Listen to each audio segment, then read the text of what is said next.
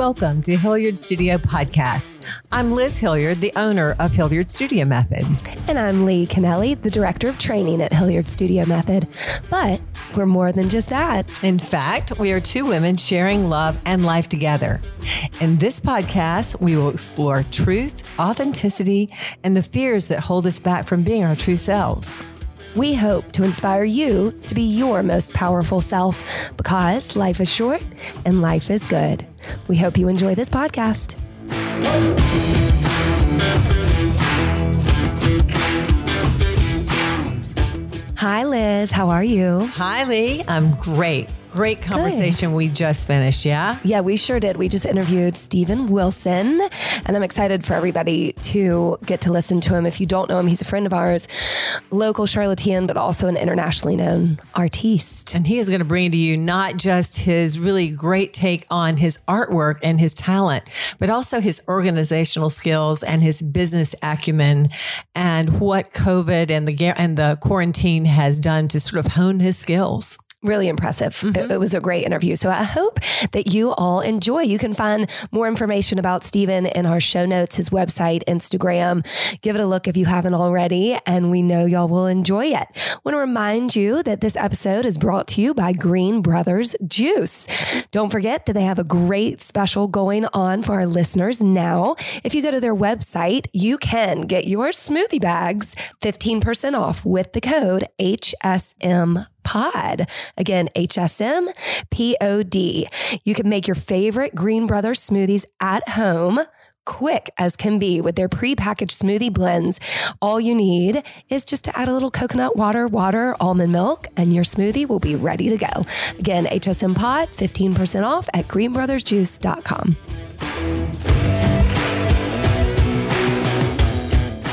Hi, Steven Wilson. Welcome to the podcast.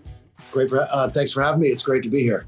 Yeah, absolutely. We're great. Wewe're happy to see you, Steven. Steven's a buddy of ours and a really well-known nationally artist, so we're pretty excited. International, I would add. Yes. Yeah. You know, at least in some spaces. Yeah, it's fun. That's a fun job. Yeah. Good. Well, and thanks to your beautiful wife and our friend Andrea. 1 o'clock on a Sunday, we owe her. Yeah, I think we do. No, thanks. It's perfect. It's like nap time for the little one. So this is like the 2 hours of a weekend that's quiet, you know, and then it's chaos again. So it would have been much tougher, you know, after 3 o'clock or something like that. So this is perfect. Exactly. Nap time's a good time. All right, let's introduce you a little more to everybody. I know our local audience probably knows you very well. You have your own studio and business, Steven Wilson Studio. When did you start that? And tell us a little bit about it. I mean, I've been working in the commercial, art field, whether it's, textiles or clothing or that for, it's like 27 years now. To do like for fine art. So the studio is the actual fine art. We're making one-of-a-kind pieces. I think it's about 6 or 7 years, something like that. Where, that creative bug kind of hit, it's like just doing creative things in a different way. Yeah. So your artwork is designer pieces from like designer labels like Gucci and and cause I have a couple of them and I think they're just incredible and it's all fabric and design. Yeah, it's like deconstruction. So it's really it's about like kind of taking the things people would throw away, like packaging and boxes or, items that are damaged, and then kind of taking them apart, deconstructing them, and then reconstructing them as something new. So really had to do a lot with that, the DIY movement, which I've always been involved in, and, the arts and crafts movement, and how to apply that, kind of to like a reused luxury. Right. Because, it started when everybody buys these things or, you save up for this milestone, purse or a pair of shoes. And then the box is so fancy. And then people take pictures of it and they put it in their closet and display it. And eventually they throw it out. Right. And that's what happens. It's like, it's all great for a little while and then it gets thrown away. And I think, so much of the design part of the industry goes into packaging that that's what I really reuse the most is packaging in the work. It is so beautiful. A starting point. Yeah, it's definitely fun to do. Right, and then it's embroidery on top of the packaging. Yeah, through the boxes, the scarves are cut up and manipulated and like reconstructed.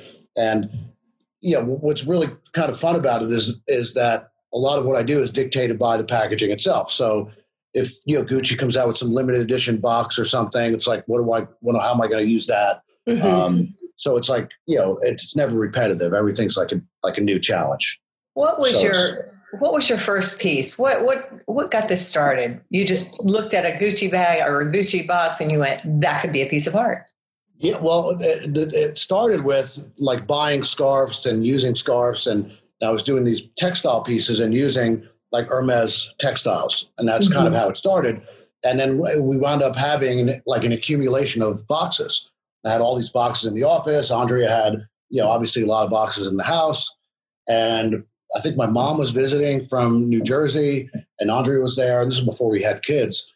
And they were saying, oh, you should do something with the boxes, you know, because they're so beautiful. And I was like, oh, well, I mean, who's going to want to buy a box? Truly. So not like, you know, like I wouldn't say like my mom and wife are always right, but they're usually right. Yeah. And they're like, well, you should try something. And I'm like, oh, it's impossible. Like, you can't do this. You can't like stitch through cardboard and this kind of stuff. So I did it. I did a couple like, I think like, you know, influenced, like French toile pieces. Mm-hmm, yeah. And I made them as gifts. I, you know, gave my mom one and I think one to all the different gallery owners that represent my work. And it was like a novelty. I was like, oh, I'm going to do these. They're fun. Used up the boxes. And the galleries that got them, even like, you know, the gallery in Charlotte, they sold them like the first day. Wow. So I was like, huh. And that was like when the light bulb kind of went off and like then more experimentation and stuff. But it was an unintentional thing, which I think, you know, a lot of creative, you know, people wind up doing. It's like a happy accident. Like, you know, right. You have this other idea and then something kind of spun off from that and that becomes the popular idea. The thing. And it really, yeah. really showed it really expanded your own creativity, right? I mean, Yeah, it's like, I mean, you know, the thing is in any creative field is you never know what's going to hit. Right. Like you can have this idea for this and it could be a workout class or it could be, you know, an art piece or, you know, a meal at a restaurant. And like you're putting all your energy into this thing. Mm-hmm. And then you take the leftovers and make something else. And all of a sudden it's like the leftovers hit. And, you know, just because like you might like something doesn't mean, and I learned this a long time ago in the creative field, you know, what I like might not be what they like, but that doesn't mean like I can't learn to like it.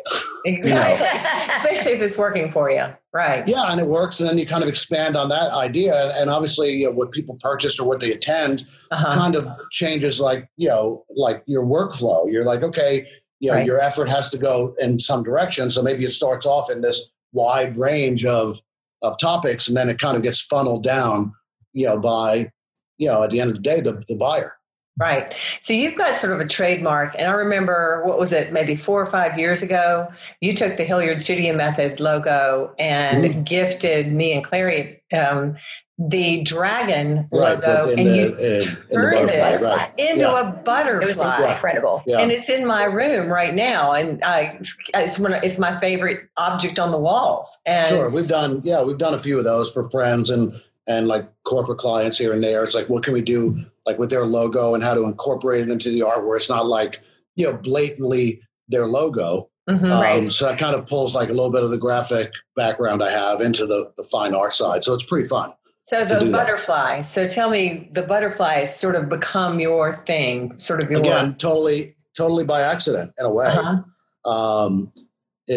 I remember a few years ago I did a series called Americano and it was this big, you know, Western film thing. I love that. It was great. It was one of my favorite like installations to do and it kind of toured. It was in the Blumenthal in Charlotte. It was in Lincoln Center in New York. Mm-hmm. And so the idea was, you know, since it was going to be displayed in these big kind of public, you know, lobbies, I like when the piece was, I think, you know, 40 feet wide by 10 feet high or something like that. It was this big installation and I stitched a bunch of butterflies so they're embroidered. And that kind of like looked like they landed on the piece. Yes. So those were really the first ones. That's, you know, it's I guess 5 years ago or so. And, you know, the butterflies got like the most attention because people couldn't figure out if they were landed on it or were real. So then I added those into this like luxury series. And then, you know, basically they became a signature part of the work. And that kind of led to another bigger series where it was oil paintings with butterflies and I don't know, I've probably done 100 and some odd breeds now. And, wow, and you have a lot. Sizes. I have four of them in my jewelry closet. They disappear quick. Yeah, I might have lifted a couple when I was at your house. They definitely so that's really fun. And then they developed into, and I think there's so many connotations with with the butterfly. Represents I think in every kind of religion it represents something, and there's a spirituality to it, and then rebirth and metamorphosis and change and like all those things, which I think are a big part of art and why people get inspired and like things. And then they're also really decorative, so you could do things like we did with your logo and like put something else in the wings, and it still looks like a butterfly. It's not like the weird thing now. The metamorphosis of my business, and that just that makes me happy still to look at that. Right, and there's so many like emails we get and stories about how a loved one passed, and the butterflies flew around, and that represents it. I mean, it's a spiritual kind of symbol in a lot of ways. So that resonates with people all over. Where else? I know you show, you're Charlotte, or you've been in Charlotte for quite a long time. Yeah. Where else are you showing pretty much? Oh, there's, I'm going to say, around the world, there's probably 60 locations. Whether it's like we just signed up like the Grand Bohemian and Savannah, and there's, galleries in LA and, New York and all over the place. So our website has like, the full listing, and some might do just small pieces. Some might carry like just the big giant pieces.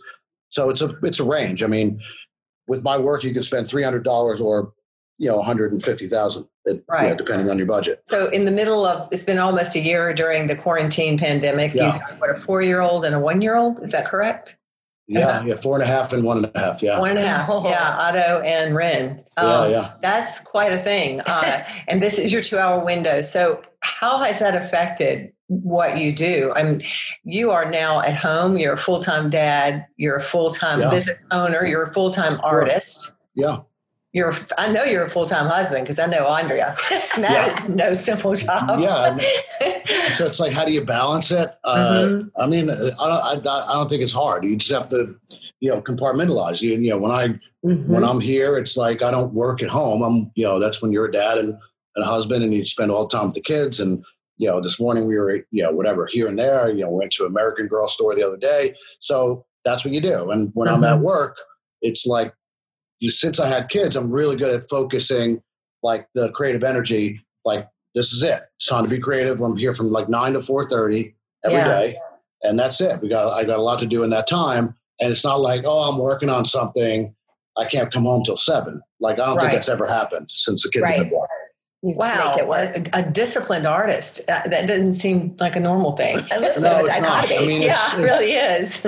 Is that your personality, or is that like the wisdom and experience that you have? It's experience. Obviously I have assistants in the studio, so they have lives in their own time. So it's not like going to be like, oh, everybody's got to work 6 more hours tonight because I'm inspired.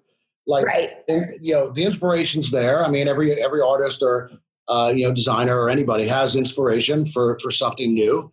And then, it's my job to refine that and, set the task aside. And then, at 4:30, it's like, we'll continue there. I've never felt that, like, I have to finish it now or this like muse is going to disappear. I believe in that you can schedule creativity. Like, this is your creative time. That's fantastic. I know. I need to explore that a little bit more, because I get creative and I just fall off the cliff and I'm there and I've got to be there until it's done. And that's a lot of artists as well. And, I've had a staff of people, like on the studio side, it's not that big, it's 5 or 6 people with my other company, which is more from the, the DIY craft, home embroidery, quilting, that industry, it's 50-something people. So, they're both equally creative, in different ways. And, again, this is their job. So if I have designers and, pattern makers and all that stuff, they come in, you're giving it your creative time, just like if you worked at Disney or something, and then you go home and that's it. You turn off and you turn it back on the next day. And that's like a learned kind of thing. Like, you just get better at it. Right. You know, kind of like if you're working out, like you're working out for that, you know, you give it 100% for that 45 minutes or whatever. And then you don't have to think about it the rest of the day and mentally prepare. I mean, that just makes it worse. I like that. Just get in it, do it 100%, and then you're done. And I think, you know, a lot of things can be that could be applied to. Yeah, much more efficient. I was going to break in there because I'm looking at you on screen. And before we started the podcast, we started talking about how great Stephen looks. And during, you know, unlike most of us during the quarantine, you've lost a lot of weight. You're welcome to say how much you've lost. Yeah, like 30 pounds. 30 pounds. He's, you know, gotten in the best shape of his life during this, which I think is so inspirational. And just that whole disciplined action you have. Okay, I've got 2 children. I have this amount of time. Right. I'm going to set that aside for my workout, and I'm going to eat well and be healthy. Yeah, I mean, I think part of that came from, I mean, I didn't have kids until I was, you know, older. So, you know, Ren was at 45 and Otto was, I guess, at 48. So, you know, you got to be healthier. You know, you got to be here for a while. If I was, you know, in my 20s, maybe I wouldn't be as healthy. Well, you know, you got a lot more time, you know, generally. And so, I mean, I got to chase this, you know, kid around the backyard and, you know, throw him around. I mean, you know, you can't be like, you know, have like, you know, be lazy and actually be able to do that. Right. So I just tried to remove like really all enjoyment from eating, except for like 1 or 2 times a week. Oh no, we got to have it. Well, you know, I eat the same thing every day. Oh, like every day for lunch, I eat the same thing, exactly the same. Exactly the same. I don't even think about it. It's just like going to a gas station. So it's just sort of like filling your body up, fueling your body, and moving forward. Yeah, and then like the 2 times a week where we'll, you know, like make, you know, dinner at home, or, you know, we'll go out somewhere to a restaurant, you know, as tough as that is now, well, then you can enjoy it. But like lunch every day, you know, there's people around me, you know, kids at the studio, they're eating Bojangles and Chick-fil-A and all that stuff. And it's like, yeah, I mean, for like X amount of years, I gave in and ate Bojangles, but it's like, I didn't feel better after. And I didn't like, it doesn't help you in any way. So I'm like, whatever, I just have a salad from, you know, like a takeout salad place every day. Grilled chicken, whatever, done.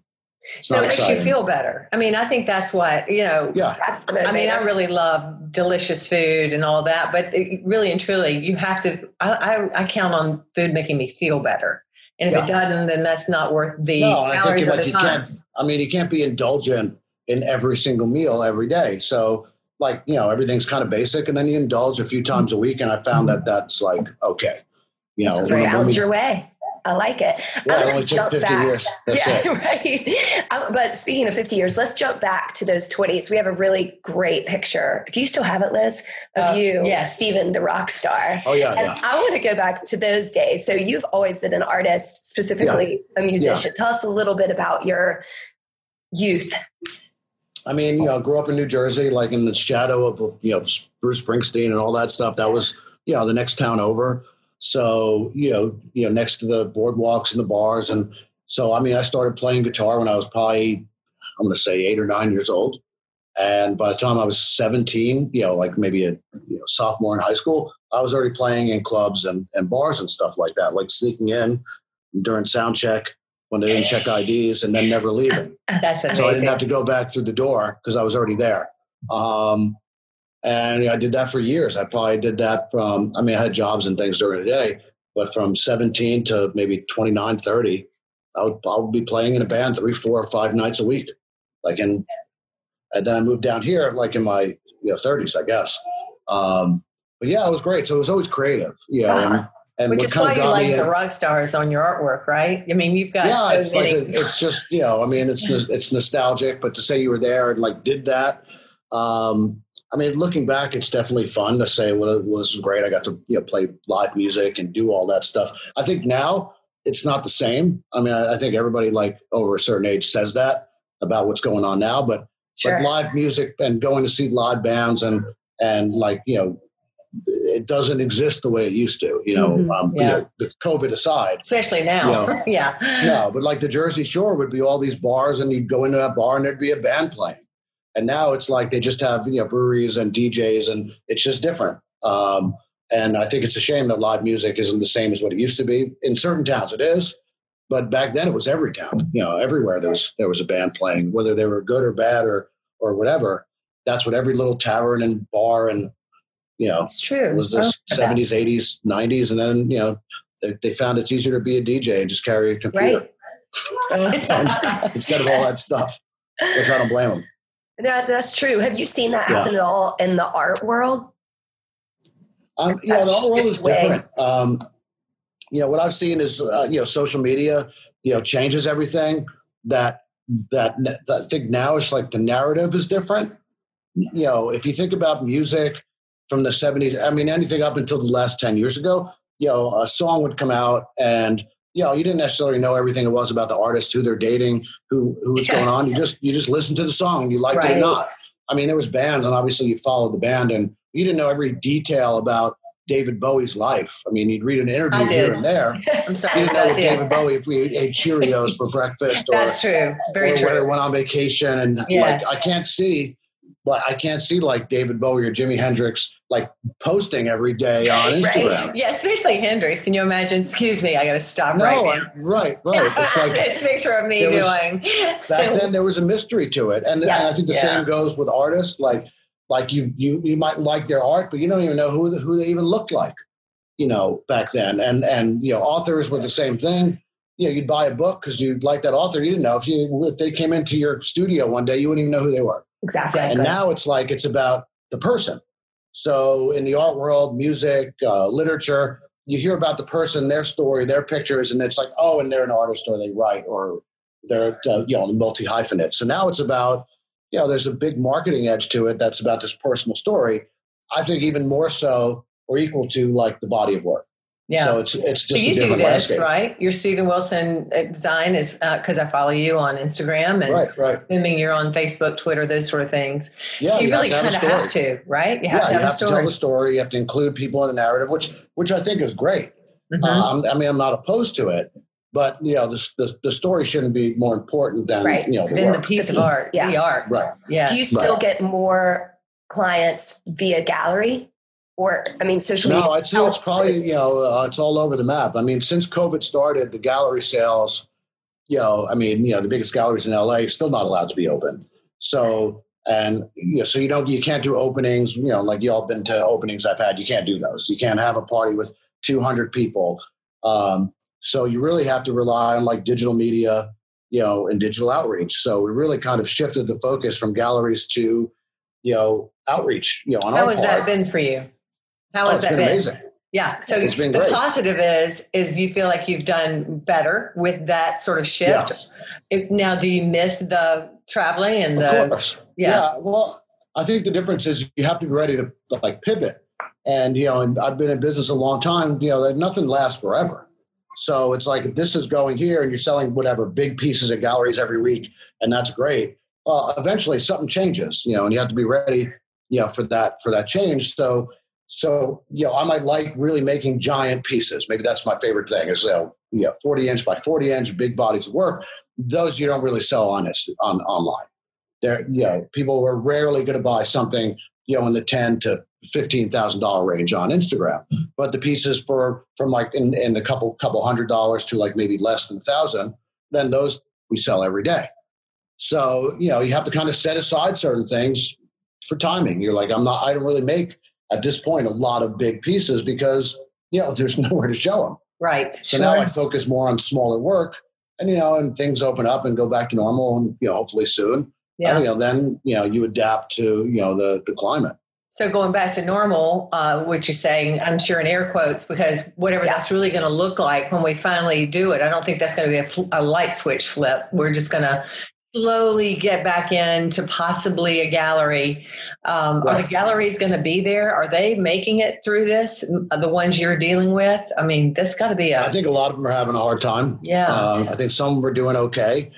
You know, the ones that were ready to pivot. I mean, I think this is going to be a lesson for, and doesn't have to be the art business. This is every business. Sure. Exactly. When the gravy train's rolling and everybody's making money and it's prosperous, like you don't have to change.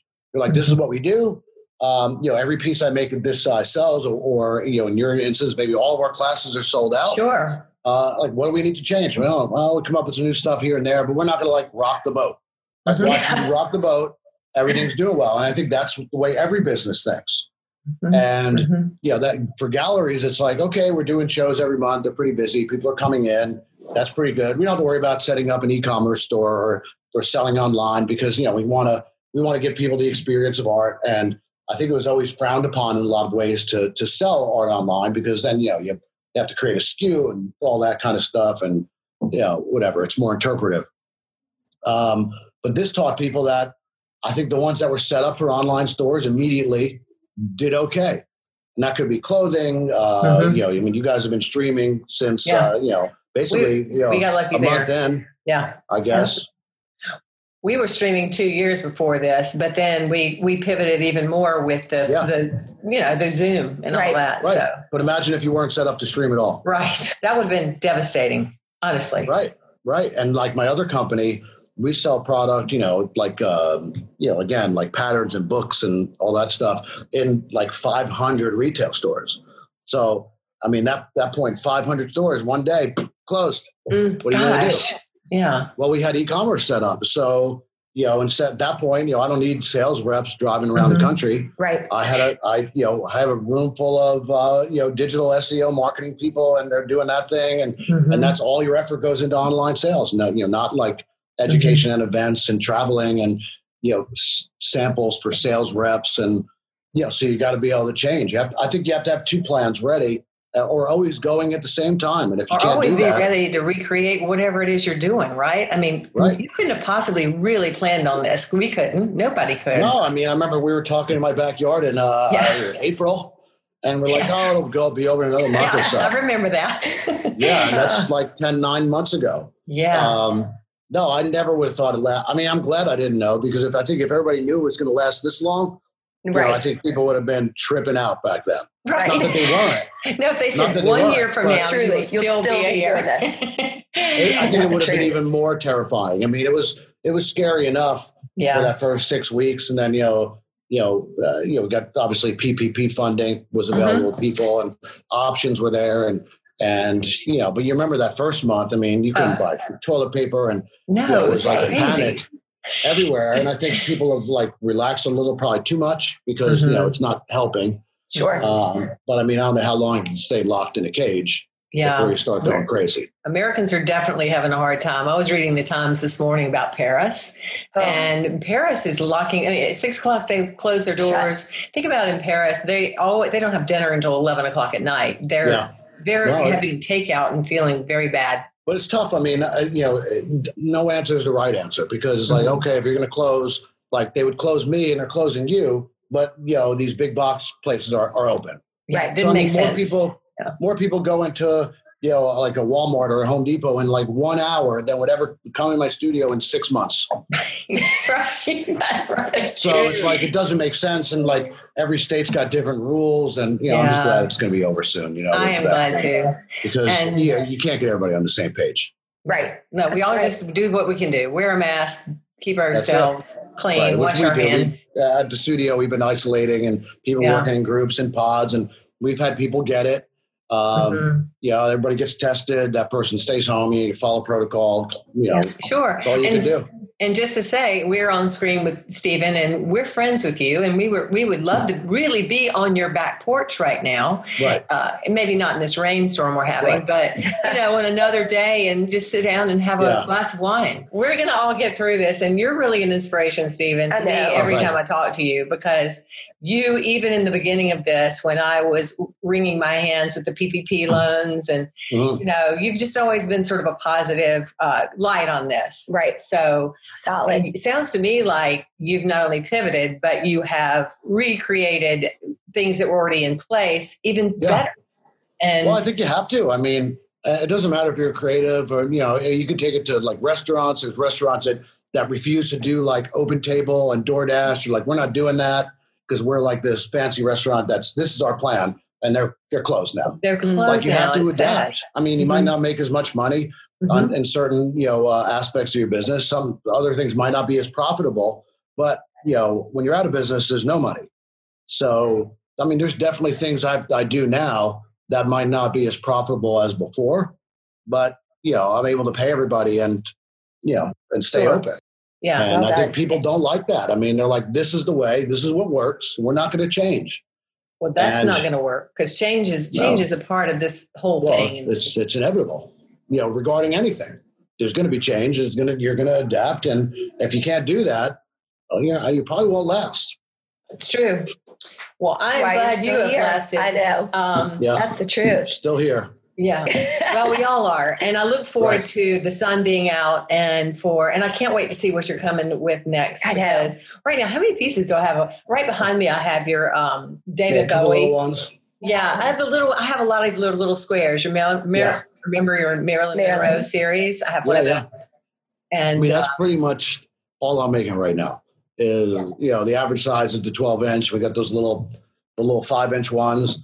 I make a lot of those because, it's an entry level, thing. I mean, so much of the art world is based on like elitism.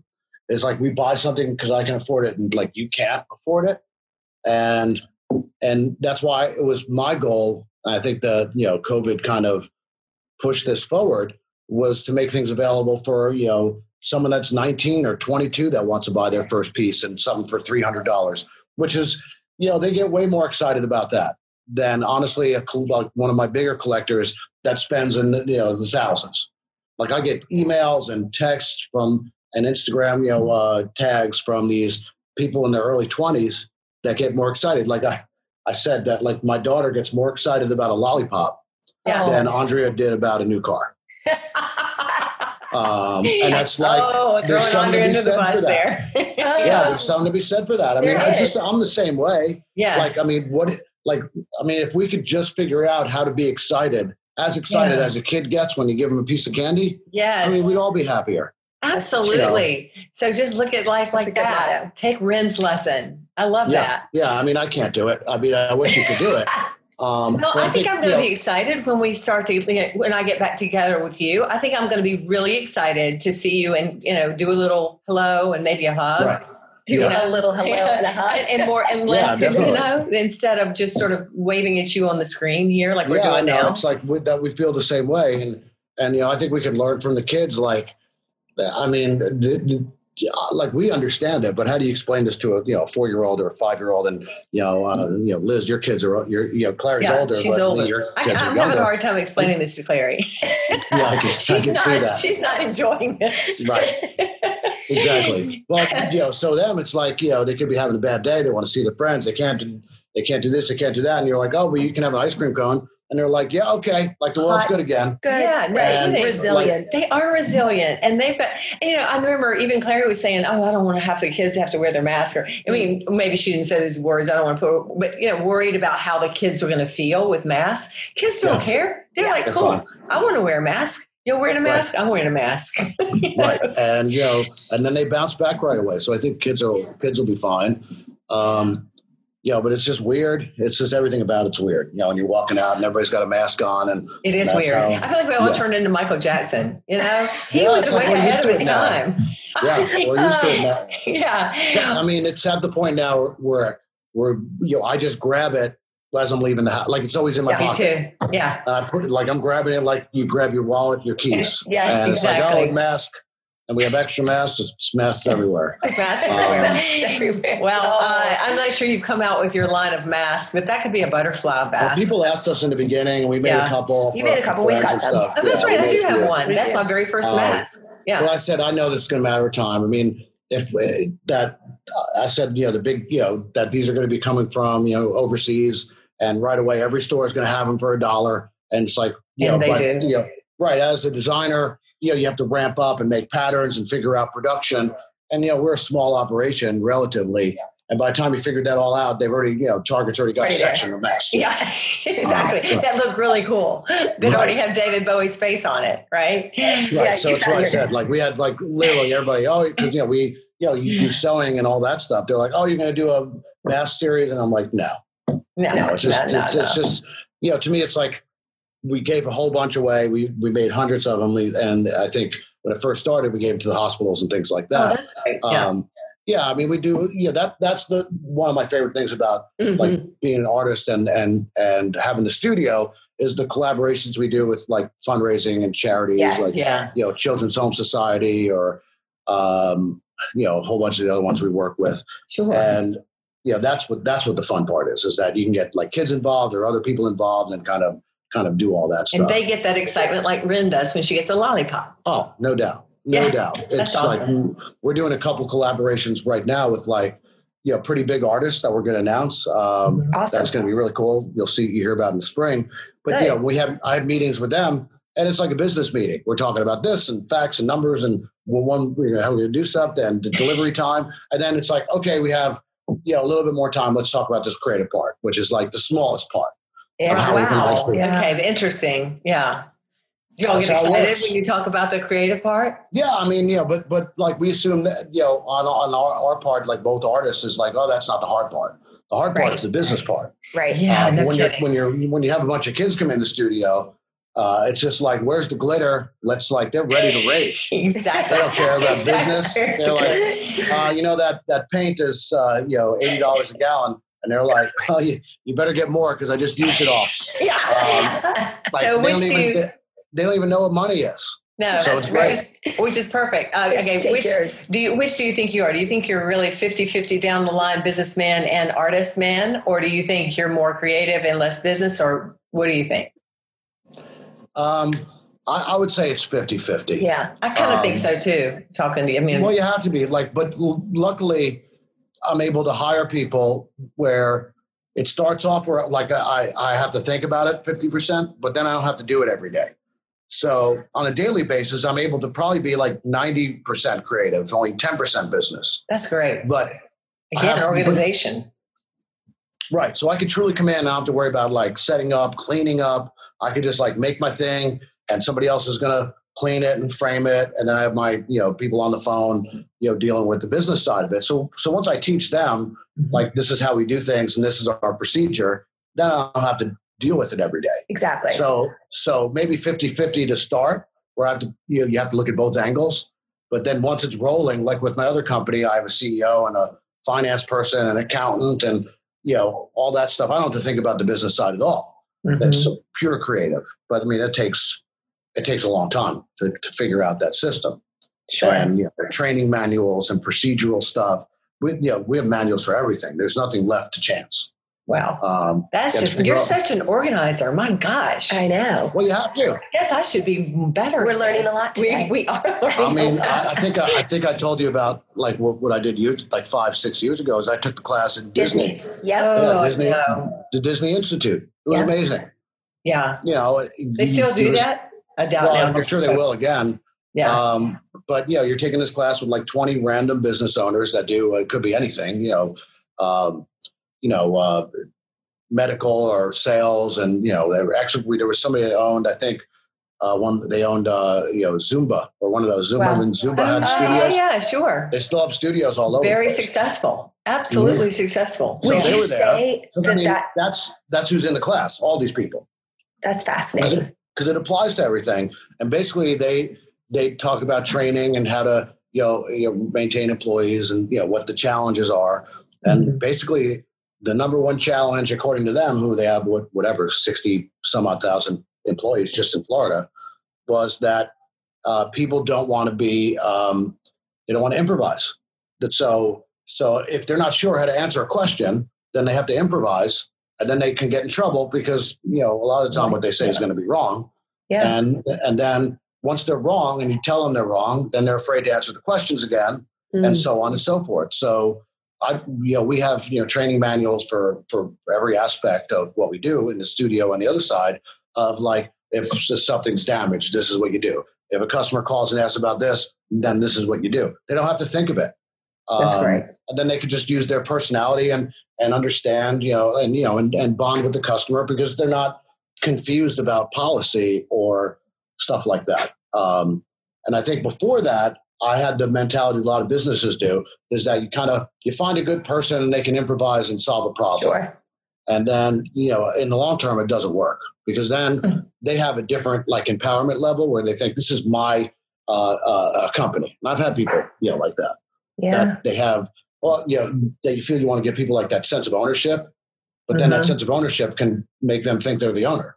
And there's a difference. So you want them to like their job and, and obviously, you know, do everything they can to help the company and you therefore pay them accordingly and stuff like that. But you don't want them to then hijack your company and turn it into something else. Mm-hmm. I think that's super powerful. Yeah. And that's what they taught me there. That is super powerful. And that is Disney. And that's the Disney's way. Disney way. Would you say that to someone who, you know, say they're in their 20s, a creative who wants to follow their dreams in art? I mean, are you going to say just start with that and go, or are you going to say you've got to learn the business first? I mean, what's your advice knowing what you know now? Well, I mean, I think, you know, if you're a designer or you know, an artist, it would always pay to intern and work at maybe a bigger studio if you can, because you're going to learn part of the business. You can't, like, how do you, like, I met people, they don't know how to price their own work because they don't even know how long it takes them to do it. And they don't understand what, like, wholesale means. So they're all of a sudden they're sending work to a gallery and they don't even know, like, how much money they're going to get. So there's the business side. I would always say to work, you know, for someone else before you start your own thing. And, you know, creatives, it's tough because it's like, well, I just want to paint and it doesn't matter like how much I make. I'm like, well, somebody's going to, if you can't sell it, then this is a hobby, which is okay. At the end, you know, there's artists and there's, you know, hobbyists, and, you know, I like to do things as a hobby that I probably don't sell. But, you know, when you're saying this is what I'm gonna do for a living, you have to be able to sell it. So you have to kind of think about, you know, how am I going to sell it? How am I going to make more? You know, how am I going to ship it and frame it? And, you know, so you kind of got to do both. But I would tell them never put all your eggs in one basket. I mean, it's something that, you know, like, you know, my parents and mentors told me 30 years ago, I didn't understand, but now I understand it. And COVID kind of made you really understand it. You think that was really much more. Oh yeah. I mean, if you're saying that this is what I do and this is the way I do it, and if you don't like it, you know, then this is not for you, which a lot of creatives have that mentality. Like, this is what I do. And if you don't like it, too bad. Right. And now it's like, well, if you don't like it, maybe I could change it a little. Now that's what that attitude turned into. And to me, it's like, it's okay. Like, I don't feel less creative that I offer like a piece for $300. Sure. Then, but you'll get some artists that go, this is my price. It's $10,000 and that's it. And I'm not going to care about servicing the smaller customers. And then you're painting yourself into a corner. Right. And, you know, why can't you do both? And they don't have an answer for that. So because your smaller customer is going to be your larger customer down the road. Maybe. Like maybe not. It doesn't matter. Sure. They're still a customer. Yeah. And I think that it's like that people have that, you know, sense of self-worth that, like, I made it because I sold this at X price. Okay, well, but that doesn't, you know, because you sell something less expensive, it doesn't devalue the larger thing. And that's where that, you know, Mercedes makes cars for $250,000 and $35,000. It's still a Mercedes. Right. Yeah. And I think that a lot of artists don't apply that to themselves. You know, they're that's some, like, really good advice. One-dimensional. You can't be one-dimensional. Right. Now, I mean, I think COVID showed you that. COVID showed us a lot. And it just gets it down to the common denominator. Here's who you are. Here's what works, you know, and all that peripheral. It's just peripheral. It's just totally. But it applies to everything, you know. So, you know, I've, like, you know, again, assistants. We do interns, and I remember, like, this old saying, you know, that everybody, you know, in the company always wants to be like the CEO. They go in, they have these dreams, and whatever, which is fine. And then you have, like, this person, and this happens all the time on the creative side, that they'll come in and they're one of the helpers I have for a week. So they're for a week, and all of a sudden they have all these ideas, and you could do this better. I wouldn't it be cool to do that. And it's fine. Like, I listen to them, but I say, you know, there's an old saying that, you know, the guy sweeping the floor in his head thinks he's a CEO, but right now you're getting paid to sweep. So just sweep. And then be the best sweeper you can. And eventually be the best you can. Through that hard work, like, you work your way up, and then you could say, well, one day I'm going to have my own company and do it my way, which is, like, how everybody starts. And, exactly. And sometimes it works, sometimes it doesn't. But sometimes you need to have people to sweep. And that's you need to be present with whatever you're doing it and do it the best you can. Because do it the best you can. And that's a lost art, I think. It's just having that... mentality. When I was a kid, like, working in the garment industry in my 20s, and you're going to meetings with, you know, at Ralph Lauren and these big companies, Like, I wouldn't go to them, you know, not even like, right. Not even, he wasn't in meetings. I mean, you're just dealing with whatever, you know, minions at that point that work for the, I mean, there's just massive divisions and stuff. And it'd be like, you know what you guys should be doing? Like, I don't like the size of the polo horse. I don't know, you sell 10 million a year, but we should make it bigger. Exactly. You're like Lady Gaga in inauguration. When I was a kid, I would never think of things that way. Yeah. And now it's like, they come in right away with ideas. And I think that's great because through Instagram and other stuff, you know, I think like your ideas are promoted, but that doesn't mean they're going to be successful. And it doesn't mean that it's necessarily going to work long-term. And I think what happens a lot in my industry is people have a lot of ideas that's going to get them to A to B, but there's no B to C or D to E or I'm not charging enough now to have employees and to grow and to pay rent one day. And all those things that, you know, like in my 20s, I didn't understand either, but I do now. Sure. Right. So totally. If you're going to give these 20-year-olds one piece of advice, it's be present with what you're doing, do it the best you can. Right. And don't put all your eggs in the basket. I get it. I think the 20-somethings now are better about balance than people my age. You know, we didn't have balance then. You know, this is like when Wall Street was in the movie theaters and like, you know, you just work. I remember that. Yeah. If you make this much, if you work more, you're going to make more, which in a lot of times that's true. And the end result was just to make more. And that's it. There wasn't no like, oh, if I make X amount, then I could do work from home Fridays and stuff like that. It wasn't even up. Nobody would ever imagine thinking that. Exactly. Like if I went to my boss or, you know, I haven't had a boss in a long time. But if I would have went to like these people I'm working with and going, yeah, I know the deadline for all these Disney designs is Friday, but like Friday's my, you know, that's Friday. My day to be home. And I do Friday. Rosé and sit by the pool on Friday. They'd be like, okay, we're going to like, you know, you would never imagine thinking about that. And now it's part of the culture is that, we're going to work this hard, and then you know maybe that's it. You know, we're not going to work 60 hours a week or 90 hours a week. And you know, my generation that's just what you did. Mm-hmm. Exactly. So they're smarter about that. I mean, they they're working smarter. We hope, and I mean, I think the whole goal is to work smarter and not more. Right? I mean, just use your time. Yeah, but then I think eventually, you know, who becomes the boss? Who becomes the one? Yeah, is it the one that's taking Fridays off, or is it the one that's working 60 hours a week? I don't know. Exactly. We haven't discovered that yet. But yeah, I mean, to me, it was always like work really hard and long while you're young, because then when you're older, you can take more time off and do that stuff. That's our generation. Which is true. Which I do now. Like, and now at 50, I leave at 4:30. I don't have to work an 80-hour week. I can do that stuff. But I mean, for 25 years, I did do those things. Right. Mm-hmm. Mm-hmm. So you got to pay your dues, and that's what I would tell people in their 20s, like, you know, if you're going to make it, you got to pay your dues and you got to do stuff that sometimes you don't like, but that's what your job is. So you got to do it anyway. And find a way to like it. I mean, honestly, or either move on, do something different, but find a way to like it. Yeah. And, you know, the harder you work and if you find a way to like it, it becomes not a job, and then you're going to be successful and you'll rise to the top. And that's how it works. That's how it works. Maybe we could do the Stephen Wilson school. We could. Yeah. Oh, we should. We need to go to Disney school. Yeah. You should. Yeah, I like that you're playing with a dinosaur. Play with a dinosaur. You find them on the floor. You find this stuff everywhere. Get geared up for the dad afternoon.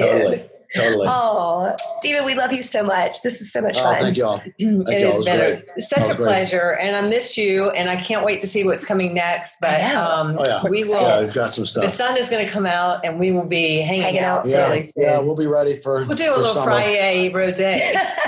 We got a new little deck we put in next to the pool. Yeah. So we're ready. We're ready for spring and summer to get outside, and hopefully everybody's going to have the vaccine by then. And and that's it. I'm excited about that. Unicorns will just jump through the yard. We'll have a great. And life will be perfect for the rainbows. Roaring is 20. I love it. Exactly. Okay, Stephen. Well, tell the family we miss them, and we can't wait to see you guys soon. And thanks for their time. They're lurking around behind me somewhere. I can see them. Perfect. Bye, guys. Take care. Have a great rest of the weekend. Bye. Bye. Bye.